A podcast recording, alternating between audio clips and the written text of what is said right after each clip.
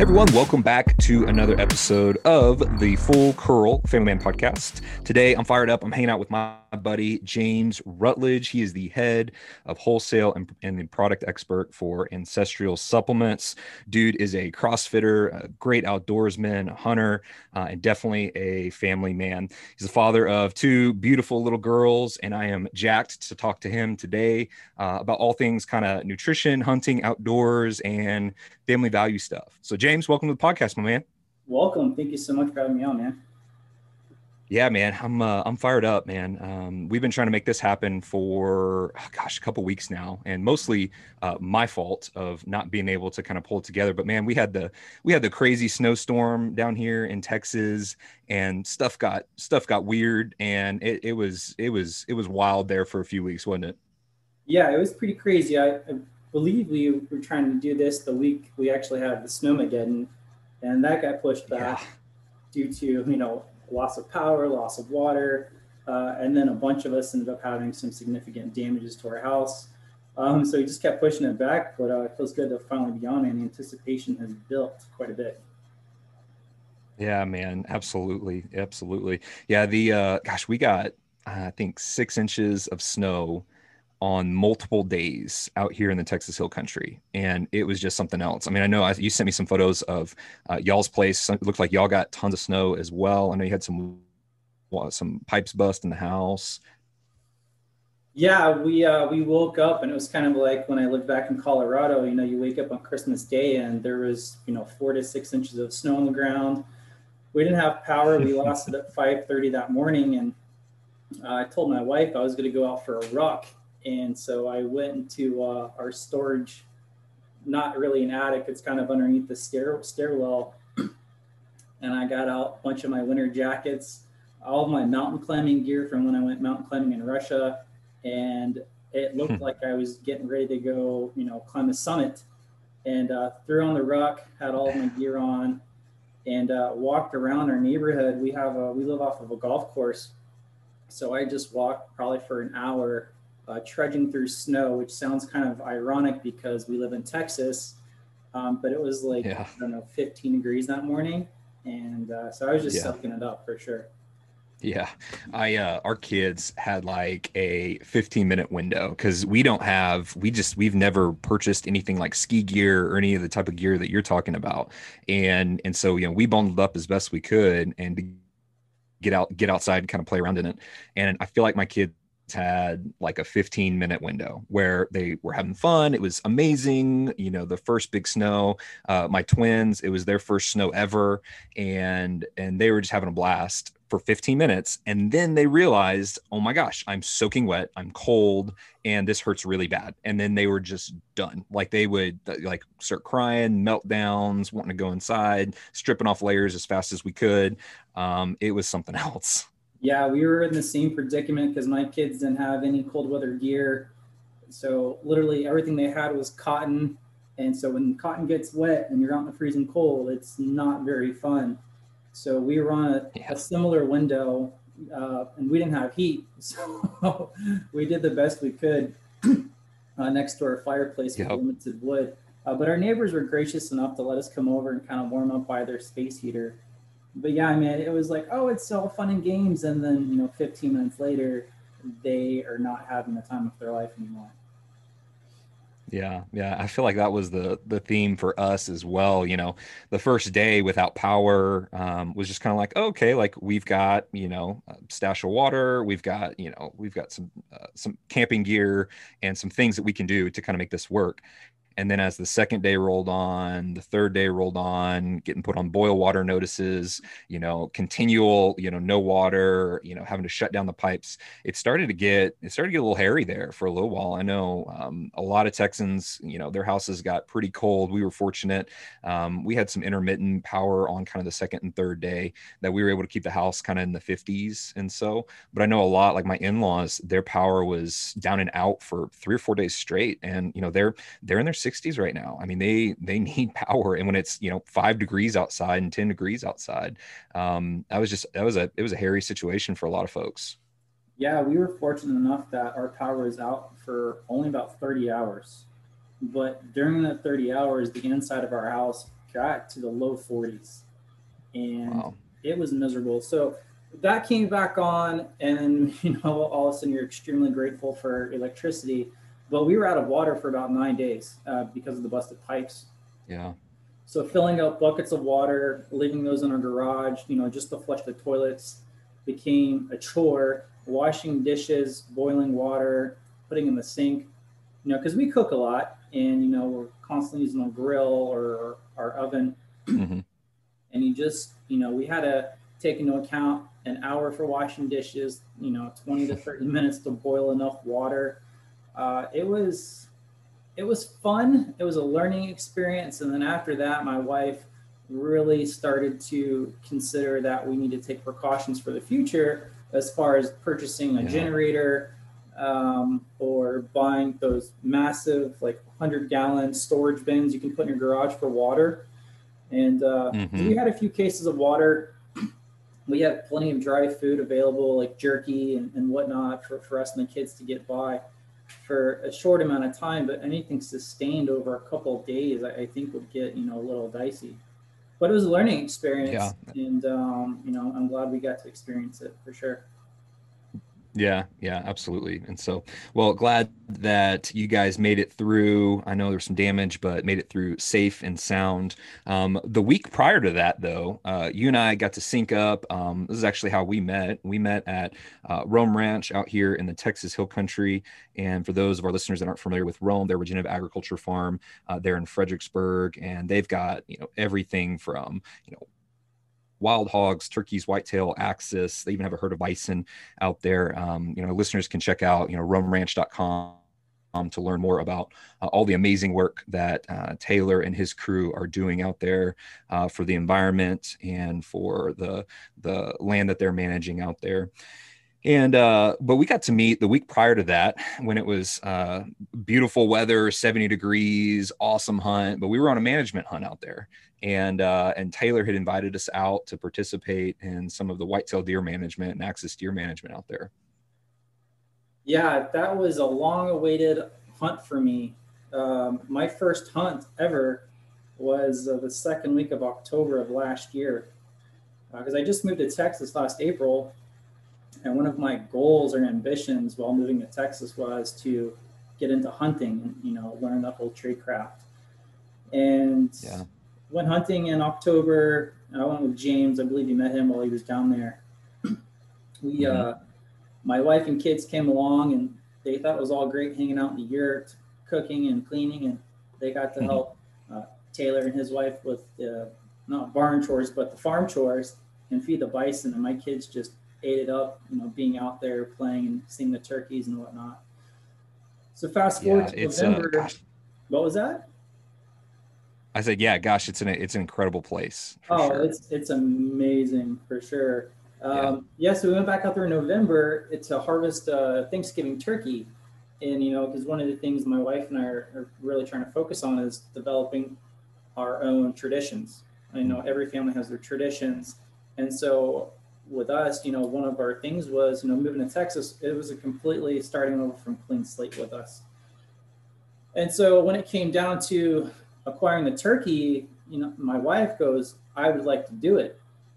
And I said, okay, like have at it, you know? So I had already been deer hunting. I had experienced the harvesting, the, the butchering and, whatnot. And she mm-hmm. went in and manhandled that turkey because uh, we do jujitsu and it was quite the sight to see.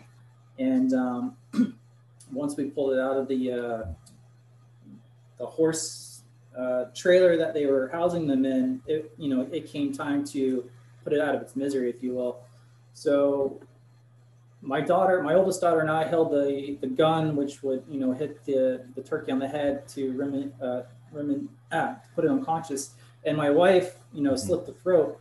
And uh, she went through all of that because I said, if you do the whole, if you're going to do it, you need to do the whole thing in its entirety. Mm-hmm. So she did that and then she plucked it, she gutted it, literally the whole nine yards.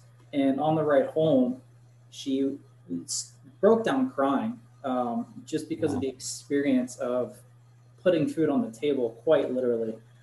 Yeah. Um, and it was during that day that that Taylor goes, "Hey, you know, we're gonna have an end of the year hunt. Would love if you came out." So the anticipation for for this weekend that you and I are getting ready to talk about was building up since November. Um, so I was quite excited to to roll up uh, a couple weeks ago to the ranch, and um, for some fire and ice. We can talk about that here in a minute. But yeah, man, it was just a great weekend. I'm extremely thankful for Taylor inviting us out. And, you know, here we are now. And I think we have an amazing friendship developing too.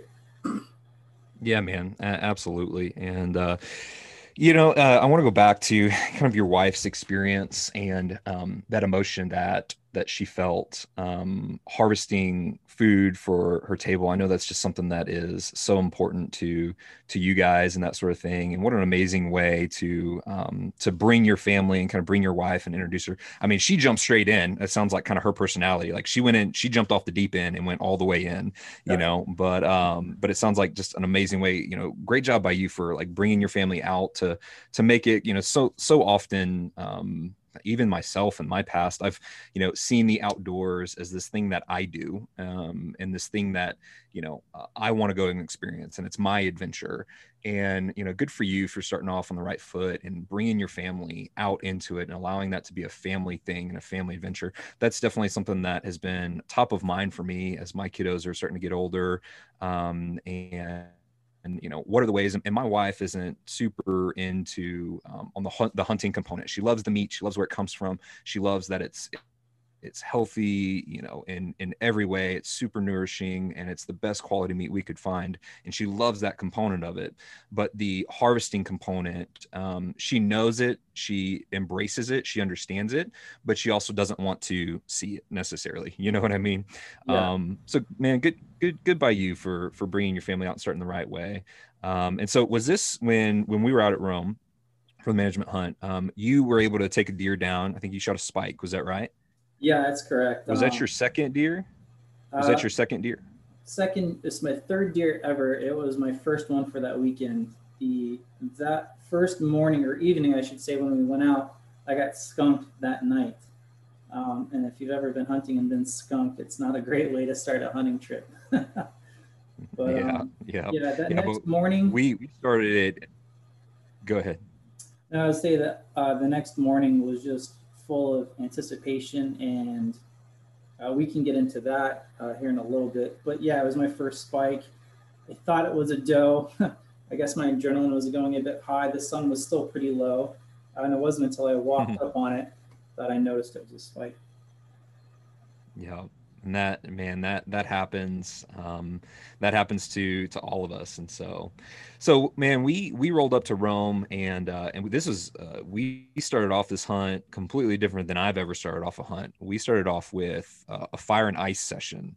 And that was something that was new to me. I'm i'm used to kind of the or i've done before like those cold plunges um, and you know cold exposure where you know getting into ice baths and that sort of thing from a recovery standpoint. Um, this had a little bit a little bit different element to it. Um, we were uh, we started off in the sauna and we spent about 15 minutes in the sauna and then we spent four minutes in a uh, ice bath and then back to the sauna and then back to the ice bath. I think we did what three rounds of that total? three full rounds and we ended on cold yes. Yeah and that was that was something else man. Is that something that you uh, have done before or was that new to you too? I i've i've done them separately but never in conjunction. I've done contrast showers those aren't quite the same as a full blown sauna, and then followed by jumping into an ice bath. So uh, the whole experience was was new to me as well. Yeah, are you uh, are you familiar with all the benefits um, from those I, I, know i know that the ice bath i've always understood it as a a great way to um, decrease inflammation you know post workout and just at large. But then the the fire and ice component and the kind of the contrasting back and forth are you familiar like more familiar with the the depth of kind of what that does to the body? I know going from one extreme to the next it helps flush out the lymphatic system um, and it just mm. helps you become more flexible with temperature variances. So for people mm. that you know do the sauna, can typically handle hotter weather easier, uh, and the same with cold. you know, we're we're accustomed to it getting warmer, but no one likes to be cold. And I don't know if that's just passed down through genetics of the last ice age, but typically no one likes to be cold. So, you know, I think it just kind of hits our, our genetics and that we really don't want to be in this kind of predicament or an environment and just pushing through it just it's also great for the mind as well to push past those barriers but yeah. as far as the in-depth knowledge i'm not too familiar with you know the exact uh, science behind it yeah. You know, I uh I felt great. I mean, I felt amazing afterwards for probably at least the next 3 4 days. Um, you know, post that it was uh it's pretty great amazing feeling i, I felt definitely uh, kind of more limber more loose um, the joints and all the old kind of strongman powerlifting injuries and kind of tightness uh, in certain places that is you know just kind of almost a normal thing that uh, I would you know I'd experience if I don't stay on my you know mobility and don't stay on my stretching. Um, all of that seemed to subside pretty substantially over the preceding days. Yeah, I definitely agree with that. It was uh, it was a nice way to to loosen up before the hunt. You know, get your mind right and. Mm-hmm. Um, yeah, it's it was a little, it was a little, you know, my whole drive over there. I live about four hours away from the ranch, and the one thing I kept thinking about was, why am I coming here to jump in this freezing cold water with you guys? um, but it's so worth it when you're done, and I'm, I'm really glad we did it and pushed through. Me too. Me too. And and I'm with you that I really appreciated the uh, the mental challenge of oh we're now we're gonna get in this you know 40 degree water and then we're going to and, and taking the body from extreme heat to extreme cold you know that 40 degrees feels even colder um, after coming out of a sauna. And uh, and so that was really fun. I'd encourage our listeners to explore that look into that. Um, don't just take our word for it but uh, and also do some homework on it. There's some kind of specific protocols and that sort of thing to keep you safe and be mindful of certain things while you're doing it. And so but yeah man we went from we went from that and then we went out that night we got on the ranch and we started hunting. Tell me about kind of your your first night um, hunting experience. I know you said you got skunked and that sort of thing. Did you see anything at all? Yeah, so that night walked out to the blind over by the pond and I saw a couple squirrels and a raccoon. Mm-hmm. and I did not see a single yep. deer the, for the first two or three hours. So really yeah. quiet, yeah. really frustrating from the hunting standpoint. But however, just being out in the middle of a ranch completely alone, it was that part meant so much to me. Um, it was my first time hunting, quote unquote, by myself. Mm-hmm. Usually, you know, you're with a hunting partner or a guide, and it was just me. And so you think about a lot of things you see shadows, you think it's a deer, um, you want it to be a deer, and uh, it just didn't work out. But it was just kind of quite meditative, you know, just to be out in the bush and and be down there towards the sunset and you know listening to everything. But unfortunately, you know, we got yeah. stumped. But I think that following evening uh, made up for it. Yeah, yeah. You know, I um, I find that my time uh, like my quiet time out in out in the woods in God's creation. It just has this like spiritual connectiveness, um, the ability to kind of disconnect from your phone and disconnect from, um, you know, because if if you're you know if you're engaging with the adventure, if you're engaging with the environment, then you're not on your phone waiting for the deer to come by. You know, your phone's down. You're focused on what's around you, what's moving, what's you know, what's what's brushing in the leaves, and you know, uh, what are the, what's the sound, and um, you know, you're you're letting your, your your eyes are playing tricks on you, kind of like you described, where every shadow looks like a deer, and uh, and every bird jumping in the leaf is a deer walking by or something like that. Um, yeah. But it's I can't agree more that it's just a great time to kind of um, slow down a little bit and everything. I I had a, a similar experience that night um, where uh, we didn't have any on my end. I didn't have any deer come in range on our side of the property. They put me in a uh, a big field blind, um, really great setup. Uh, was able to kind of get out and kind of take a longer shot in that that particular area, and uh, and so hope, hope, was hoping that that was going to open up some more opportunity. I did see some axis kind of across riverbank on my side, but they kind of hung out on the neighbor's property and never uh, never decided to jump the fence. There's a, a young whitetail buck that bounced around a little bit out at kind of two three hundred yards from where I was, and so um, but didn't see much um, beyond that. And um, but it's always great to just to just be out there, to be in the blind, and to be experiencing it. And so, what did the next day look like for you? So the next day started out super early. I believe most of us were up by 4:30 or 5 a.m. And mm-hmm. uh, I was going to be in another blind with about a 130 yard shot to the feeder. And uh, so I got dropped off, and it's pitch black. And you know, one thing about moving to Texas is the amount of stars you see. I didn't quite have that experience when I lived in Florida and it's pitch black and i'm walking and they're like oh yeah you know you're going to have about a five or ten minute walk to the blind.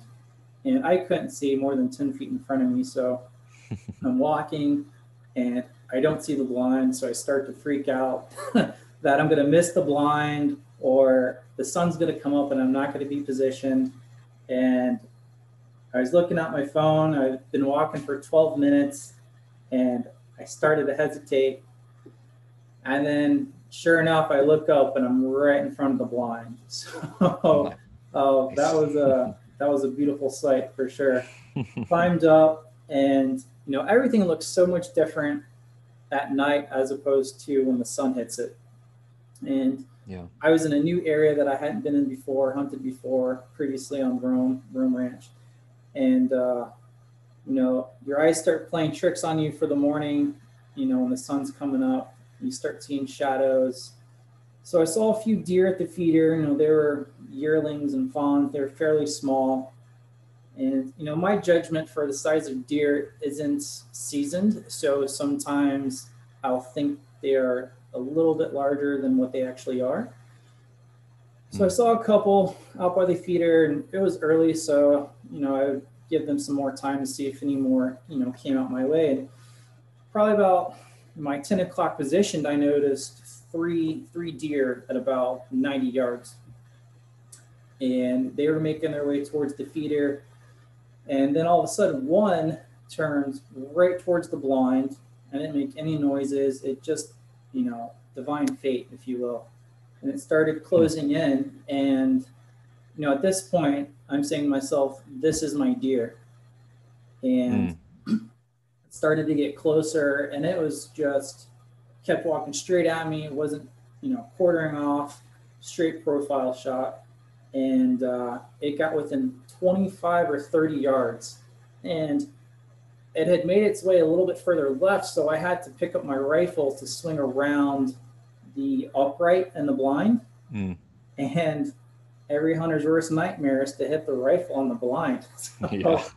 it goes clink Nice. And it just perks up, and I froze. so I slowly yeah. lowered my rifle on the other side, and then went right back down to uh, to eating some grass. And it kept walking. You know, it wasn't stopping, and uh, so I kind of made my I don't know, faux deer call. I kind of just made a noise and it stopped. And as soon as it did, I pulled the trigger. And uh, mm. it was a very enlightening experience for me. Uh, super cold that morning. I think it was below freezing, and mm-hmm. it was you know it was all, definitely a heart shot.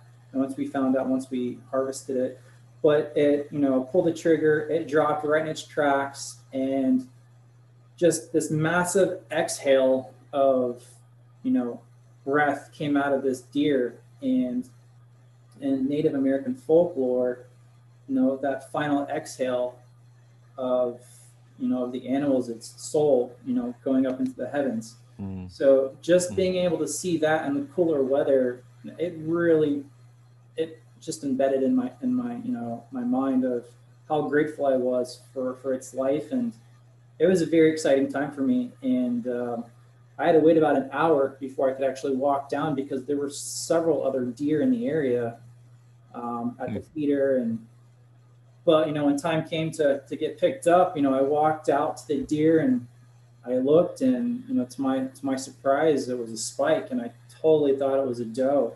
Uh, so I was mm-hmm. very happy with that. So that's, I guess you could say, my first trophy. Um, so it's at the taxidermy now. I, I can't wait to have that hung on my mantle for uh, you know just great memories and you know why why I hunt you know and what I do. Yeah. Yeah, that's awesome, man. What was the what were like the emotions of, you know, that feeling of this kind of being your first solo hunt, your first solo deer? Um, what were the emotions and kind of the feelings that were kind of running through your mind and that you were processing you know uh, there after the shot? Because because i know that kind of the the pre-shot process a lot of the times can be can start to get a little blurry and it happens really fast. And then it's like the emotional load kind of hits almost after the fact. And so tell me more about that and kind of how that felt for you. Yeah i mean you nailed the the pre-shot emotions you know on the head. As far as post it was really I was I would say quite mindless. You know, it's like I was more nervous on on identifying, mm. and maybe that's just me being you know over. Uh, just wanting to be over careful and not taking out a buck or a different species, and that might sound funny to you know the the you know experienced hunter, but as a newbie, you know I just want to make sure I'm doing the right thing, you know, legally. Yeah. Um, after the hunt or after the shot, it was okay, targets down, reset your mind, and keep an eye out for for something else. Hmm. So I didn't dwell on it. I didn't think about it. You know, I was very excited. Um, but then the next objective was let's find another deer. um, so I just I moved on. You know, yeah. So kind of uh, kind of simple actually. How, how about that? Yeah, yeah. I uh, that morning I um, on our side of things, let's see, the, the day prior, we had already gotten a couple of deer down, and, and kind of the whole objective for this weekend that Taylor shared was um, doing some of the management management work. So we, our eyes were set on the does and uh, axis does and whitetail does and uh, the spikes if an opportunity presented itself. And that morning when um, when I got up, man, it, you were right, man. It was it was freezing cold, and we were getting geared up and getting going. And I jumped in the uh, the Ranger with Taylor and a few other uh, of the guys that were there with us, and we had just dropped them off. And Taylor said, "Hey, man, hop up front with me real quick, and you know, make sure to have your make sure to have your rifle ready because these axis, there's a really good chance that we bump some axis kind of on our drive back out." And um, and as we started to kind of pull away from the blind that we had just dropped some folks off of, um, Taylor was going to drop me off. I was going to kind of do some still hunting, kind of kind of post up uh, under under some trees and uh, kind of find some bushes to kind of tuck back into in a particular spot that he'd been seeing them uh, kind of cross through in days prior and uh, we started making our way down that direction. And and sure enough you know we bumped we bumped some axis um, as we were driving in the ranger. And uh, you know when he had told me uh, a few moments earlier to, to kind of prepare i had you know flipped the safety on put around in the chamber because normally i don't drive around with, with around in the chamber and um, kind of dialed down my scope and make sure i was at the lowest possible power you know it was still dark outside and um, but i just i got ready in a safe way and i kind of found a, a, a, decent spot on kind of the windshield of the ranger that i could kind of rest the rifle on that i knew i could lean down into if i needed to um, to to execute a shot. And sure enough man we were starting to pull away uh, from dropping those folks off at the blind and we bump a herd of axis and there's a doe within probably about 30 or 40 yards from us and she splits and kind of uh, she gets moving pretty quick and, and uh, looking like she's going to take off and she ducks behind some brush and some trees.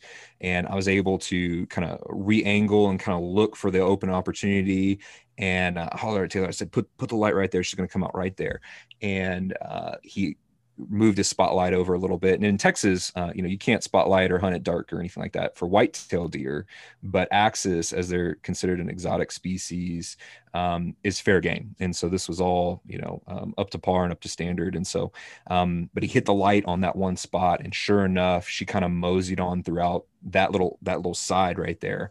And she was hard quartering away and she didn't really she didn't really slow down on me but we were so close at like 40 yards. I felt really good about taking kind of that hard that hard quartering away shot and um, kind of being on the move a little bit. And so i, I led her just a little bit with my rifle um, kind of hung over the the shoulder a little bit knowing that she was going to walk into the shot just a hair um, by the time it got to her and by the time i executed it and man, I slowly squeezed that trigger and boom, it went off. And um, I knew I knew it was a good hit, and I knew I knew it felt really really good, uh, but it was still dark outside, and so she you know she took off, and we were like, okay, well let's go you know let's go set up for a little bit. We'll set up for a few hours. We'll give her some time, and then we'll come back and we'll pick her up after everyone else is done hunting, and uh, and so sure enough, we did. That morning, I sat out, um, posted up under some trees, and just watched the sun come up, and you know had the rifle ready just in case anything else came out, but uh, and I saw some axis at a distance, and um, didn't really get too much of an opportunity on any of them or anything else that morning. But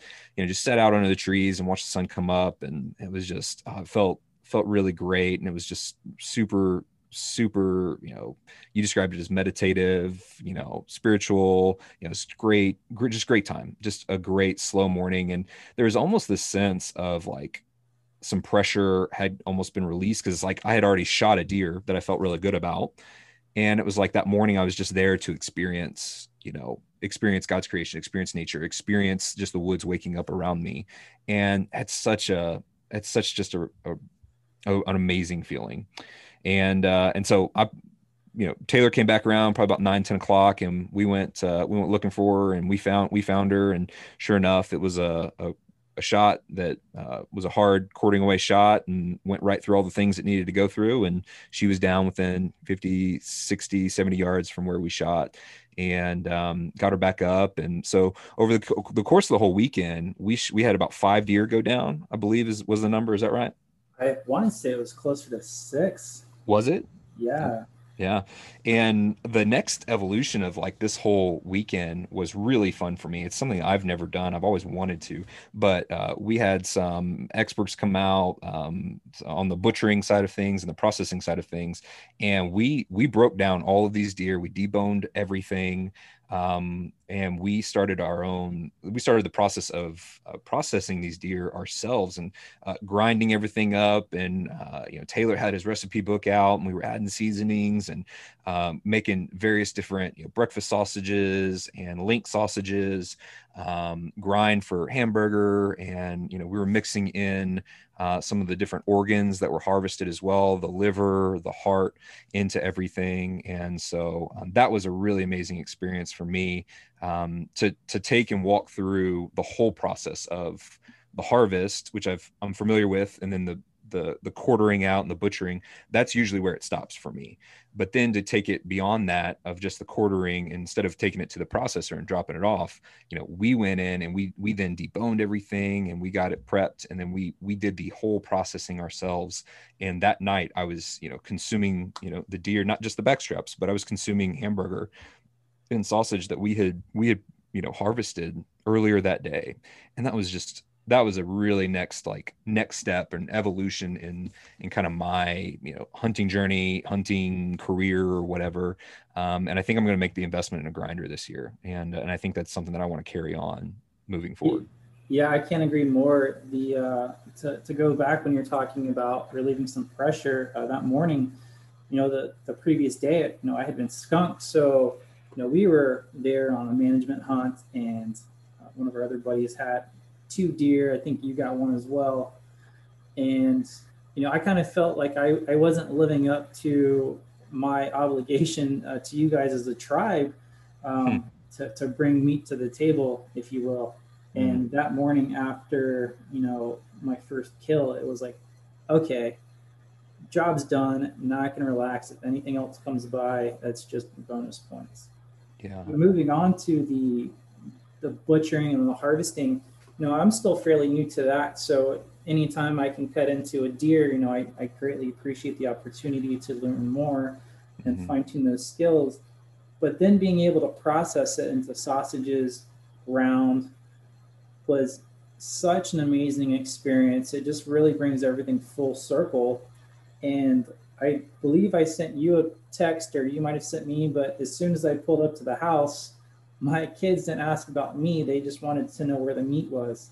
Yeah. Um, and that night, I believe we uh, we had some Axis hamburgers. Yeah. Um, but yeah, I'm definitely looking at purchasing a grinder. Uh, my wife is all for it. You know, like I said, we both love the kitchen, and it just means so much more to when you could literally take it from the field to your table, um, all on your own. And it's just it's yeah. really cool experience. And I'm I'm forever grateful for uh, Jared coming out and showing us his uh, his tricks. Yeah, yeah, I uh, I am com- completely agree, and, uh, and I know I can say on behalf of both of us that we're super thankful for Roam and just the privilege it was to participate in that and be a part of the amazing work that they're doing there um, to um, manage the the animals well and be great stewards of the land and regenerate um, some of the land that's out there that they're managing and they're responsible for.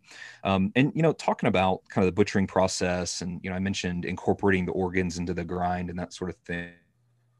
Um, tell our listeners more about ancestral supplements and kind of your role there and uh, and and tell us a little bit more just kind of about that journey that you've yeah so ancestral supplements we make manufacture bottle encapsulate desiccated organs so your liver your bone marrow your adrenal your brain beef lung. You know, we have just over 20 products right now.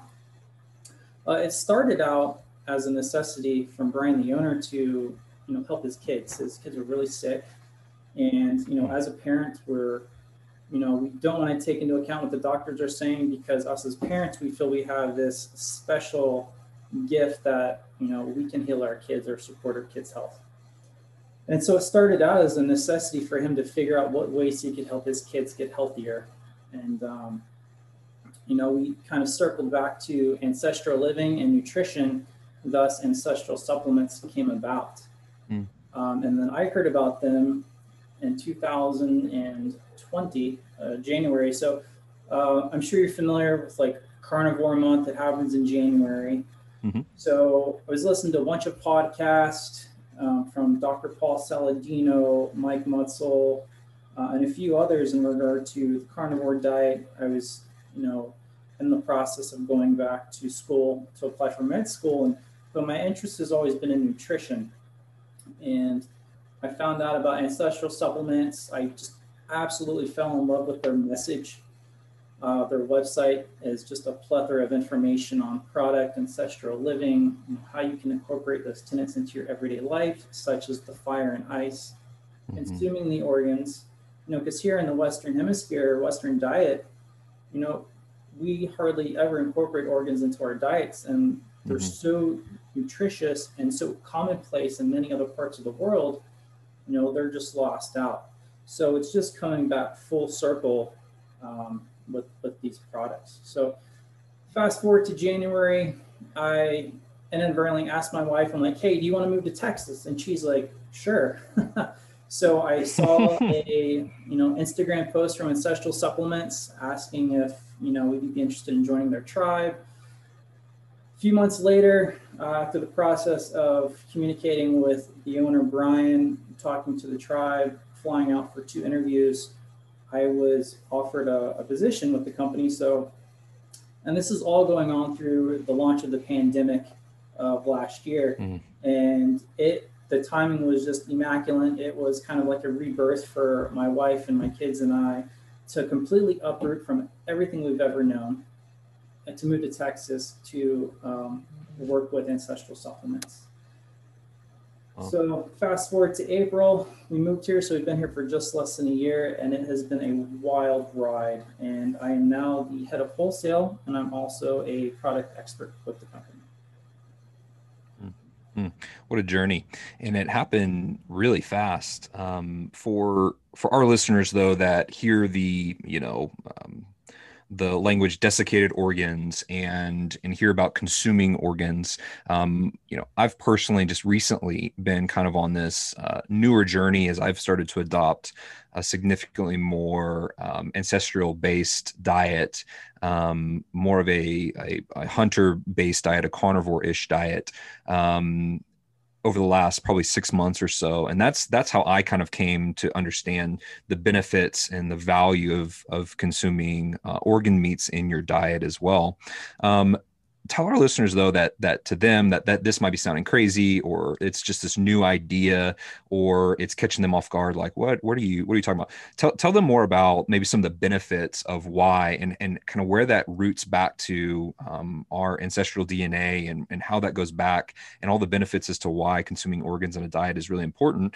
And then the value of uh, the supplements you guys produce and i guess i can't really call them supplements i mean they're whole food products. Yeah. and so um, so the the value of uh, you know if you if you're not going to consume these um, from a raw or not raw but a a organ standpoint you know incorporating them in your diet um, then this is a great alternative or a great addition to make to to get some of those additional nutrients into your diet. Yeah no you you kind of hit it right on the head. So they are quote unquote not supplements. They are whole foods and again, they are desiccated, you know, they're freeze dried, organ and glandular, and then it's just encapsulated. Mm-hmm. So a lot of people don't enjoy the taste of liver. I am one of them, but I have no problem throwing a few capsules down the hatch. Yeah. Um, I have grown to acquire a taste for liver, and that's because I've thrown it into my grounds uh, along with kidney mm-hmm. heart. Now, as far as the nutrient profiles go, you know, there's tons of choline, vitamin A from the liver, B12 for energy, lots of iron. A lot of people, you know, suffer from anemia or um, vitamin A deficiency, vitamin D deficiency, you know, and they'll take these synthetic, you know, man-made compounds or, you know, iron pills as opposed to consuming it in its natural form. Mm. In its natural form, it's more bioavailable to the human body. So we we've developed over the last two and a half million years eating organs and you know the whole nose to nose to tail nose to tail fin. And it just kind of got brushed out over the last know, maybe thousands of years. And so what we're going back to is you know our mission as our as our purpose and that's putting back in what the modern world has left out.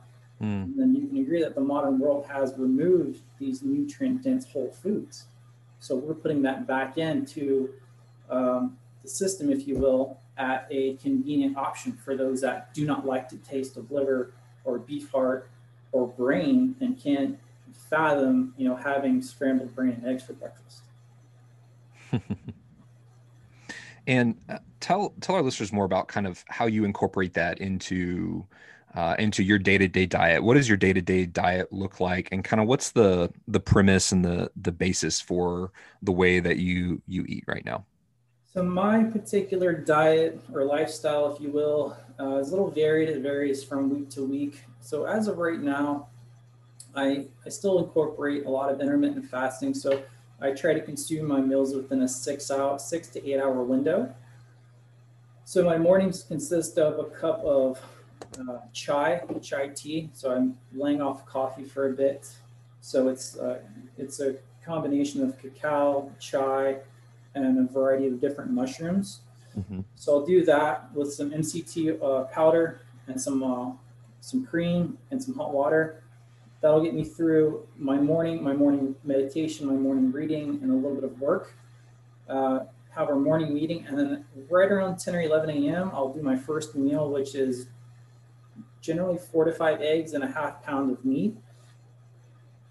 After that, know, I'll do a workout and then I do incorporate a variety of the ancestral supplements throughout the day or throughout the week. Mm-hmm. So my my hands down everyday ones are going to be the bone marrow because I don't cook a lot of bone marrow at home, and MoFo, which is our male optimization formula, and our uh, fish eggs product because I love salmon roe. I love hoki roe. I just love fish roe. It's super nutritious and it's cheaper than going to the sushi bar every day. So mm-hmm. those are typically the supplements I always have during the day. And then throughout the week, you know, sometimes I'll add brain, uh, depending if I'm having a rough day or need better sleep. Um, sometimes if I want a little pick me up, I'll add our adrenal.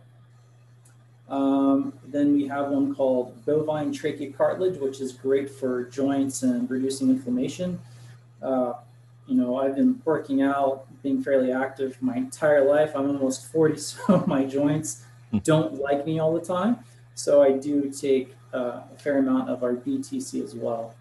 Um, but going mm. back to uh, the rest of my food consumption, it's probably 80 to 90% meat based with a lot of fat.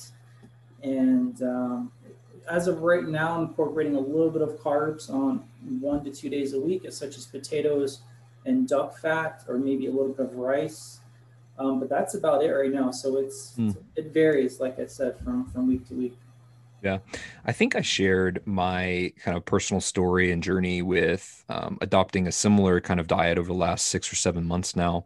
Um, but I went in uh, probably eight, seven, eight months ago now. Um, and, you know, I've never had uh, any major issues. I've got heart disease all over my family, but um, and my unfortunately my folks aren't around anymore due to complications that originated from a lot of other things but also some heart disease issues and uh, I went into the doctor's office and it was the second time I've been in recently just to do some, you know, regular, you know, blood work checking and that sort of thing. I kind of, I keep an eye on my testosterone and all the things. And so, um, and in doing so, um, it was the second time my blood pressure was really, really high. I was in like the, I was like 156 over 90 something.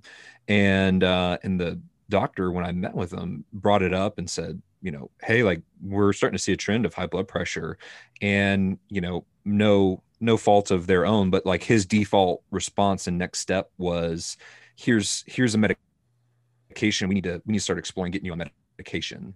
And after you know describing my family history and kind of all the effects of uh, kind of what has gone gone on in my family history and all that all that other stuff of heart disease and all the stuff, he he kind of he kind of looked at me and said, "Hey man, like I'm I hate to say it, but you're just kind of screwed." So like, because I, I asked about diet, nutrition, and what I need to do, and he's like, "Man, whether you deal with this now or later, like this is an issue that is just in your family. You're going to have to deal with."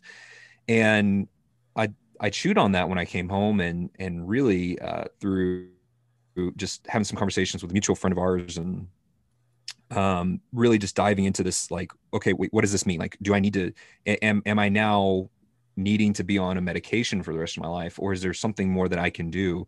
Um, and just i i wasn't willing to accept what he was kind of dishing out that hey sorry buddy you're just screwed. And so it, it led me on this really deep kind of research path and journey of okay what can i do to address this in my life? Like what are the things i already eat uh, a fairly healthy healthy diet? Um, i've got history of utilizing a, a, plant-based diet in my past and that sort of thing. And uh, and ironically I, I, think that that actually set me up to actually be facing some of these these issues but i can divert I, I'll, I'll go down that path and on a different podcast i think. But i uh i started going down the the research avenues and exploring what um what options there were for me. And um, the more i got into it the deeper i started seeing that the the benefits of a a ketogenic diet a low carb diet um, with those with high blood pressure the benefits of you know nose to tail eating and a more carnivore animal based diet um, would result in. And so i made the leap and and i was probably uh, I would probably have most people would have defined myself as a carnivore, like a mostly carnivore diet, um, and I did that for several months, and then kind of transitioned back to uh, more more of a low carb paleo uh, diet where there's just a, a, little bit of consuming some fruit from time to time, a little bit of some sweet potato from time to time, um, kind of like the way you described it, a couple days a week um, in in moderation when when I did, but you know always always more or less under 50 grams of carbs most days of the week. Mm-hmm. And uh, and I tell you what, man, um, you know, after monitoring my blood pressure beforehand and getting regularly high readings, and then after four months of changing that around, um, of incorporating, I started incorporating some liver into my diet. I would kind of do what you suggested, grinding it up, um, putting it in the in the grind with my burgers and that sort of thing, so it was less noticeable. Um, but incorporating some of that into the diet and embracing kind of the the um, you know as as crazy as it might seem to just any anyone a carnivore based diet but like it really made a huge impact in my world and um, blood pressure got under control instantly you know um, as you can imagine i started losing some weight and dropped down. Um, i'm lighter than i've been in a long time since i was competing in the bodybuilding world. I'm back, back kind of almost to that that kind of fighting weight and uh, and feeling really really great from an energy standpoint. And um, the blood pressure um, you know i started incorporating a little bit of potassium in my diet right out of the gate. That dropped it down a few points. And then after several months of uh, a low carb you know animal based diet my blood pressure got in control like easily. And and that was really the the only thing that changed. My cardio and my training and all the things stayed stayed the same. And uh, and i would have classified myself as eating healthy beforehand. Like my diet was pretty buttoned up. Um, it was just carb heavy and it was carb based. And um, and that kind of stemmed from some of the plant based eating that i was doing in years prior. And um, yeah, it, it made a huge difference. I, I went in and got my checkup earlier this week to just look at some blood, uh, some blood work as well. And like my testosterone was through the roof. And, and so I, I saw these amazing effects from adopting this kind of this kind of lifestyle um, for my blood pressure and for uh, for the testosterone benefits. My training, I'm leaner than I've been. I feel good. I've got a lot of energy, and I'm I'm really you know I I can't get into I don't have the a big enough brain to get into the science and get in depth, but it just makes a lot of sense to me. Like you know up until a couple hundred years ago, this is the way like humans used to eat we were we were hunters and gatherers you know? And until the agricultural revolution hit and then the explosion of refined foods and carbohydrate you know being so carbohydrate based in our diets like our bodies have not caught up to that. And that's where we see this this influx of chronic illness across the board. And you see you know marathon runners getting heart attacks and stuff when they quote unquote are eating healthy.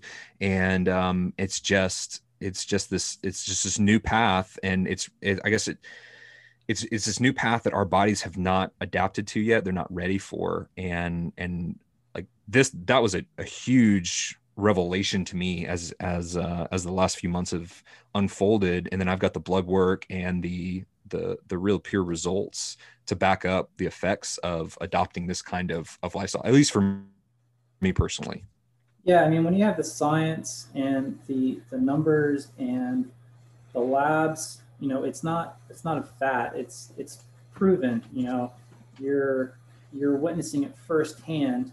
So when people are like, oh, that's just a fad, that well, no, it's not. You know, it, it's it may seem unorthodox because it's not mainstream. You know, but the numbers speak for themselves. Yeah. And I would say in the last probably two to three years, you know, this way of eating has become more mainstream. And I, I would love to see more people eat like this. I'm not going to push it on any particular person. Right. However, you know, if, if my friends come to me with advice on or you know help with their diet, then yeah, I would suggest this way of eating because obviously the way they have been eating, you know, isn't working out for them. And um, yeah, you're right. You know, there's people that look healthy and they might be running marathons and then all of a sudden they drop dead. And, um, yeah. you know, it's just, uh, it's unfortunate um, that our society has been pushing a plant-based or a grain-based diet, um, you know, and it just, it's not working out for us. As you said, our bodies aren't made to consume such high amounts and we evolved as hunter-gatherers and meat eaters and fat eaters and you know it's I have more energy. You you've talked about having more energy, lower lower numbers uh, with your blood counts. So it's um, you know, it's what we're supposed to do, and and I'm glad to see that um, you know people like us can kind of influence and and lead others to to this style. Yeah.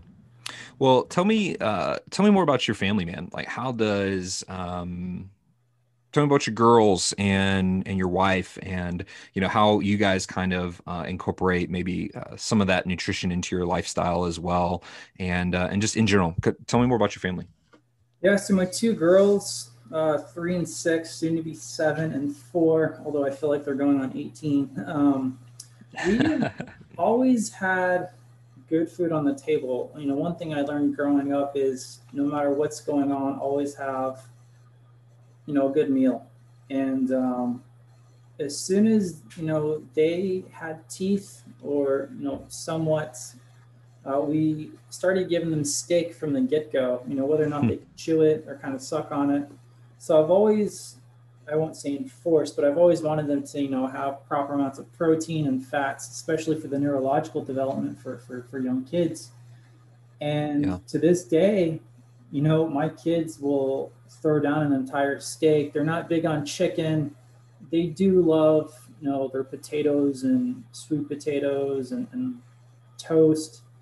Um, but they love steak, and that just makes my heart so happy. Uh, my wife was telling me a story uh, last night. They're in San Antonio, and the waitress asked them what they wanted to eat, and they had kid steaks on the menu and they go steak and she goes well how do you want it cooked? And they both reply bloody.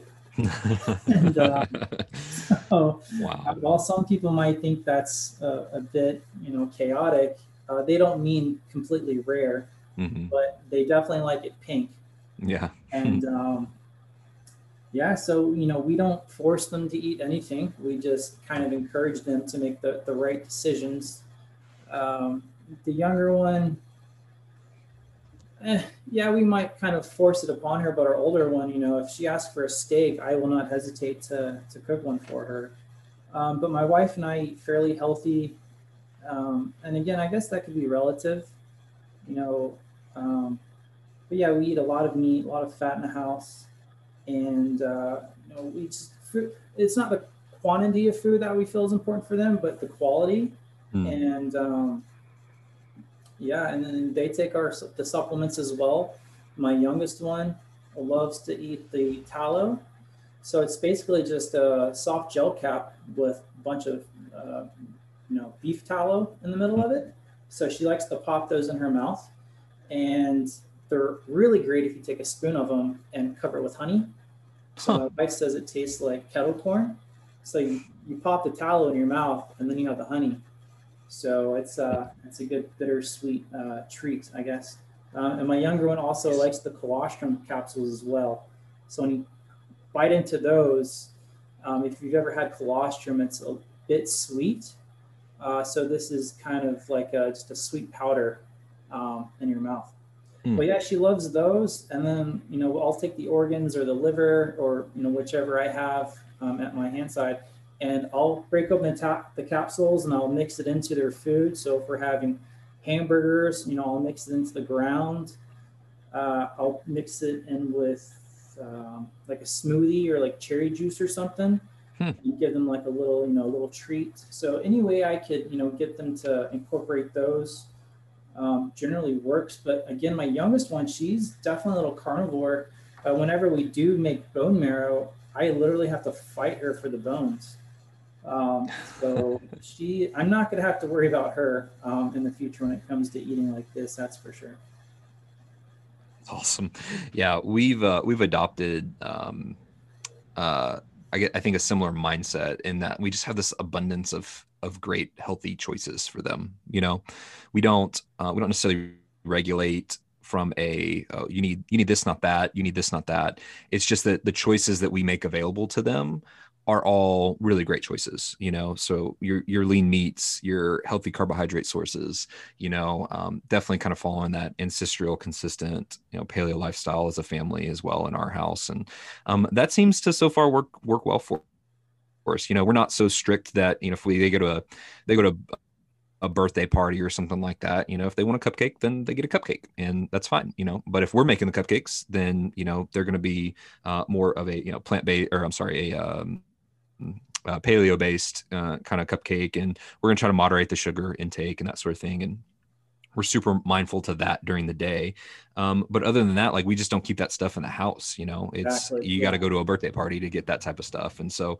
it's not a any sense of like you know regulating because my, my kiddos are young too they're um, six is my oldest and then the twins are about to turn five here in may and so um, but yeah so we just kind of kind of keep it keep it in moderation and, and mindful to just the uh, just having an abundant amount of healthy choices. And then all of our dinners are consistent of you know healthy meat and sometimes you know um, a, a, carbohydrate option and sometimes not. Sometimes it's just healthy meat and fat and that sort of thing. And so um, it's just kind of dependent upon what my wife is cooking and that sort of thing. And they always tend to gravitate towards peanut butter and apples for dessert um, in the evenings. And that's kind of become a consistent consistent thing. I'm i'm uh, i'm curious. Tell me more about um, you know incorporating like the beef tallow and the um, the colostrum into their diets. So what are some of the ways in which that's benefiting them? I'm curious. Yes, the tallow, you know, you know, basically all fat. Mm-hmm. So it's loaded with uh, you know vitamin E. Um, so basically, you know, for neurological development, you know, it's great for for them. And you know, if they aren't eating a lot, so I can't really control what they eat at school. Mm-hmm. Um, you know, sometimes they'll come home with a full lunchbox. So as long as I can get some good fats, some good healthy fats into their daily diet, uh, I do think that's vital for them. And again, you know, I'll I'll cover it with some honey. That way, it's a little sweeter for them. And my youngest one just likes the way they pop in her mouth. Um, and then the colostrum is great for building their immune system as well as supporting optimal gut health. So you got to think that us as mammals, our very first food ever is colostrum. Um, and then after that, it's basically just milk. So mm-hmm. being that colostrum is such a vital source of nu- nutrients um, for for young mam- mammals that are you know coming to this world, they're full of you know immunoglobulins um, for boosting your immunity. It's great to reset your gut health. So if kids are having, you know, irritable, irritable bowel syndrome or constipation, uh, just from the SAD diet, and this is a great uh, way to combat that or to just maintain. So definitely those two are, are great for, for the little ones for sure. Uh, that's interesting. Do you know we've been uh, my daughter has been struggling with some like rashes from like eczema and that sort of thing, and we've been tinkering around with you know what happens when we're you know more gluten free and what happens when we're more you know grain free and what you know what do we need here, what do we need there, and some topical stuff. But offline, I'll have to pick your brain, see if there's anything that maybe we could explore from a, an animal based uh, standpoint or you know um, product that you guys might offer that might support that. Yeah, absolutely. Um, speaking of our kiddos, man, like tell me more about how you guys are, you know, planning on and passing down. You know, you've adopted this um, lifestyle or this kind of um, you know passion of the outdoors and hunting harvesting your own meat to bring home to the table um, this organic you know amazing high highest quality you can find meat bring it to, to bring it to the table. What are your aspirations of like getting your your kids involved in that? I know you talked about your your wife um, was kind of introduced to to a little bit of that this year. You know is she interested in getting out hunting? Are you guys planning more in future hunts as a family? You know because um, it sounds like your your kids are probably just getting to that right about age, you know, six about to be seven. Um, at least out here in Texas, we often will start hearing about kiddos starting to get out, you know, in the blinds with their parents and starting to experience kind of all that, you know, hunting has to offer and experience that passion that their their families have and share. So tell me more about kind of the ways in which you're thinking about that now and kind of what you guys are doing um, thus far. Yeah, uh, great question. So it, basically, as soon as I got the itch and um, started drinking the Kool-Aid with hunting, uh, my wife was like, when can I go out? This looks like so much fun. she uh, was in the Air Force. She went to SERE school. So she's killed and cooked, you know, some wild caught animals, not the size of a deer, um, but, you know, nonetheless, she has lived off the land. Mm-hmm. Um, but because it is off season right now, uh, we are um, acquiring um, some firearms for her and some hunting equipment. That way, come season, we'll be ready to rock and roll. Uh, we'll be going to the gun range here soon uh, to sight in her rifle. And uh, bought my oldest one a BB gun for Christmas. So we've been working on, you know, marksmanship, firearm safety, um, and just the super basics with her. And this fall or winter, I do anticipate taking both of them out um, on a hunt. Awesome. That's great. Do you um do you anticipate? I mean, I'm sure your wife is uh, excited to be behind the trigger and uh, and getting an animal down. Do you anticipate um, having your oldest daughter in in the blind when that happens, so she can see it and experience it? Are you thinking about putting her behind a rifle? Um, kind of what are you thinking? Uh, I'm. I don't know if I want to take them out individually or mm-hmm. um, one at a time possibly individually to begin with, and then later in the season, if we can all go together. But three people in a blind, one being a child, might not be the best. Uh, it just really depends on her development with the with the firearm and how comfortable she feels. Um, yeah. You know, if, if she's comfortable, you know, pulling the trigger, then by all means, I'll let her do it. But if not, then at least maybe she can be my spotter. Yeah. Yeah. I love it. Yeah. We, um, let's see, I, with Tinley, my oldest, we're slowly starting to think about kind of the the next steps of that, and um, I think it it probably won't be this year, but it likely be the year after that that I think she'll be able to um, to get out. She's been a part of, and my son has kind of the the back end process, and you know we're we're not we're not bashful about showing her the meat and making it a biology lesson and you know what i mean? And so and i brought deer home and cleaned up the house and they've asked questions and we've talked through it and that sort of thing and you know um you know we we homeschool at the house and so that's just a that's just a, a high end biology lesson for us and so we're not bashful about any of that and kind of getting that um, exposure in early. Uh, but they uh, i think that and we'll probably start getting her behind um, if she wants to. Uh, we'll start getting her behind a rifle here pretty soon. Um, and I've got a little 17 HMR that she can start practicing on, and then we might acquire like a you know 22 250 or something like that to help help take those next steps. And my son is man, he's full tilt boy, and he's sat in the blind with me before. And uh, when let's see, I I took a I took a doe with um, a crossbow and he was in the blind with me when that happened.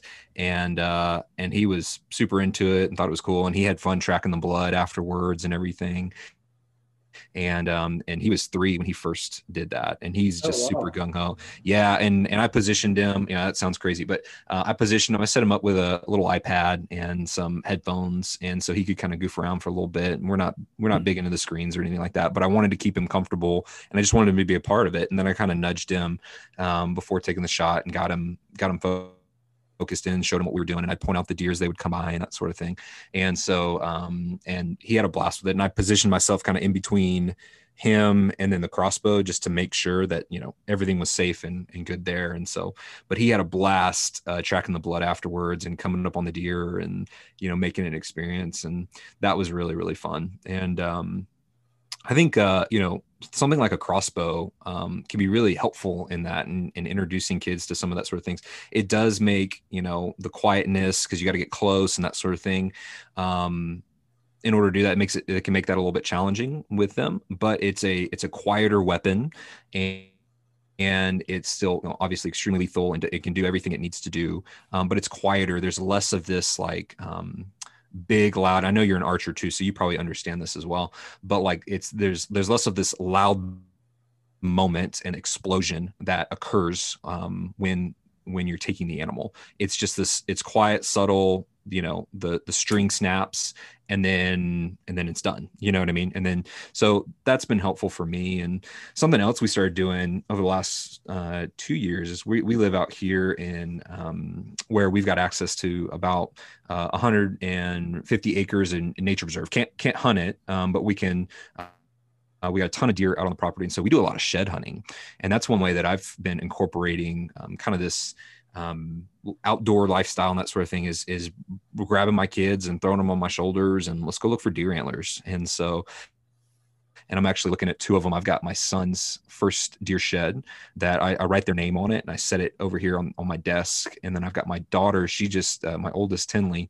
She got got hers just a few weeks ago. She found her first deer shed, and so wrote uh, wrote her little name on that and dated it. And I've got it set up on my desk. And now I've got to go find uh, Sadie, my the little girl twin. Well, we got to go find her one this season now. And so, but that's really fun, the deer shed stuff and uh, deer shed hunting is, is a really neat way to get them out, get them outside, get them experiencing it, get them searching for it. It's like a fun Easter egg hunt, you know? Oh, that sounds cool. Yeah, we typically go on uh, nature walks or hikes around uh, Sam Houston National Forest because we live fairly close to there. Yeah. And um, you know, there's quite a bit of trail, but maybe if we can get off trail a bit, maybe we can uh, go find some uh, some sheds as well. That'd be super cool, and I'd love to do that. Yeah, that's it. Awesome, man. Well, um, I'll tell you what, brother. I've had a awesome time hanging out with you uh, today. I know we've been we've been chatting and going for quite a quite a while here. Um, we've got some stuff. If if our listeners want to learn um, a little bit more, I guess before we get there, um, you have any other hunts planned this year? Uh, not not set in stone. Definitely going back to Roam Ranch uh, for yeah. some whitetail.